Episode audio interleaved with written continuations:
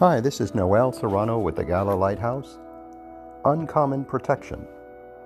The thief cometh not, but for to steal and to kill and to destroy. John 10:10. 10, 10. Considering how much the devil hates people and how dead set he is on destroying them, it's no wonder we see so much tragedy and disaster in the world.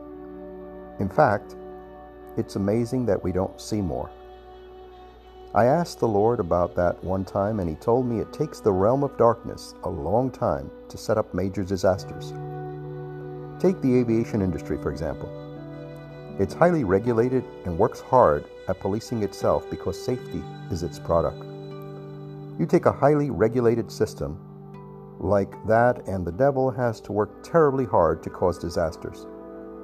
He can't just come roaring in and rip things up anytime he wants to. If he could, he'd knock every plane out of the sky tonight. But he can't do it. Why?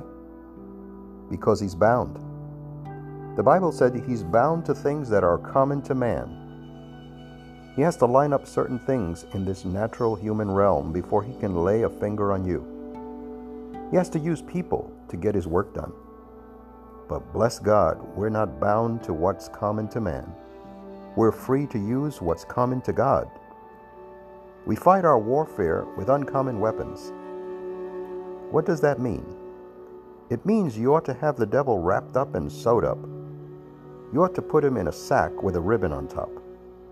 The devil cannot cause disaster in your life unless he has been given place.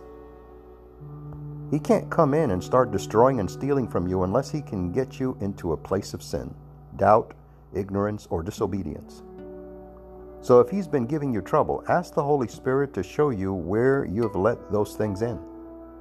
Then repent and get rid of them. Once you've done that, pull out the weapons God has given you and fire away with both barrels. Pull out the Word, pull out prayer, pull out faith, and use it to the devil in knots. Use it to tie the devil into knots. Use the uncommon power of God to keep him bound, and he won't be able to put anything over you. Let us pray. Heavenly Father, we thank you for this day. We thank you, Father, for your provision. We thank you for your wisdom and your guidance. We thank you for your word, my Lord, which is not only a shield, but a sword. Thank you, my Lord, for your protection and your guidance. Bless us, Father and give us the marching orders, Father, to do your will in this earth. In the mighty name of Jesus, we implore you. In Jesus' name, amen and amen. God bless you, brothers and sisters. This is Noel Serrano with the Gala Lighthouse. Until next time.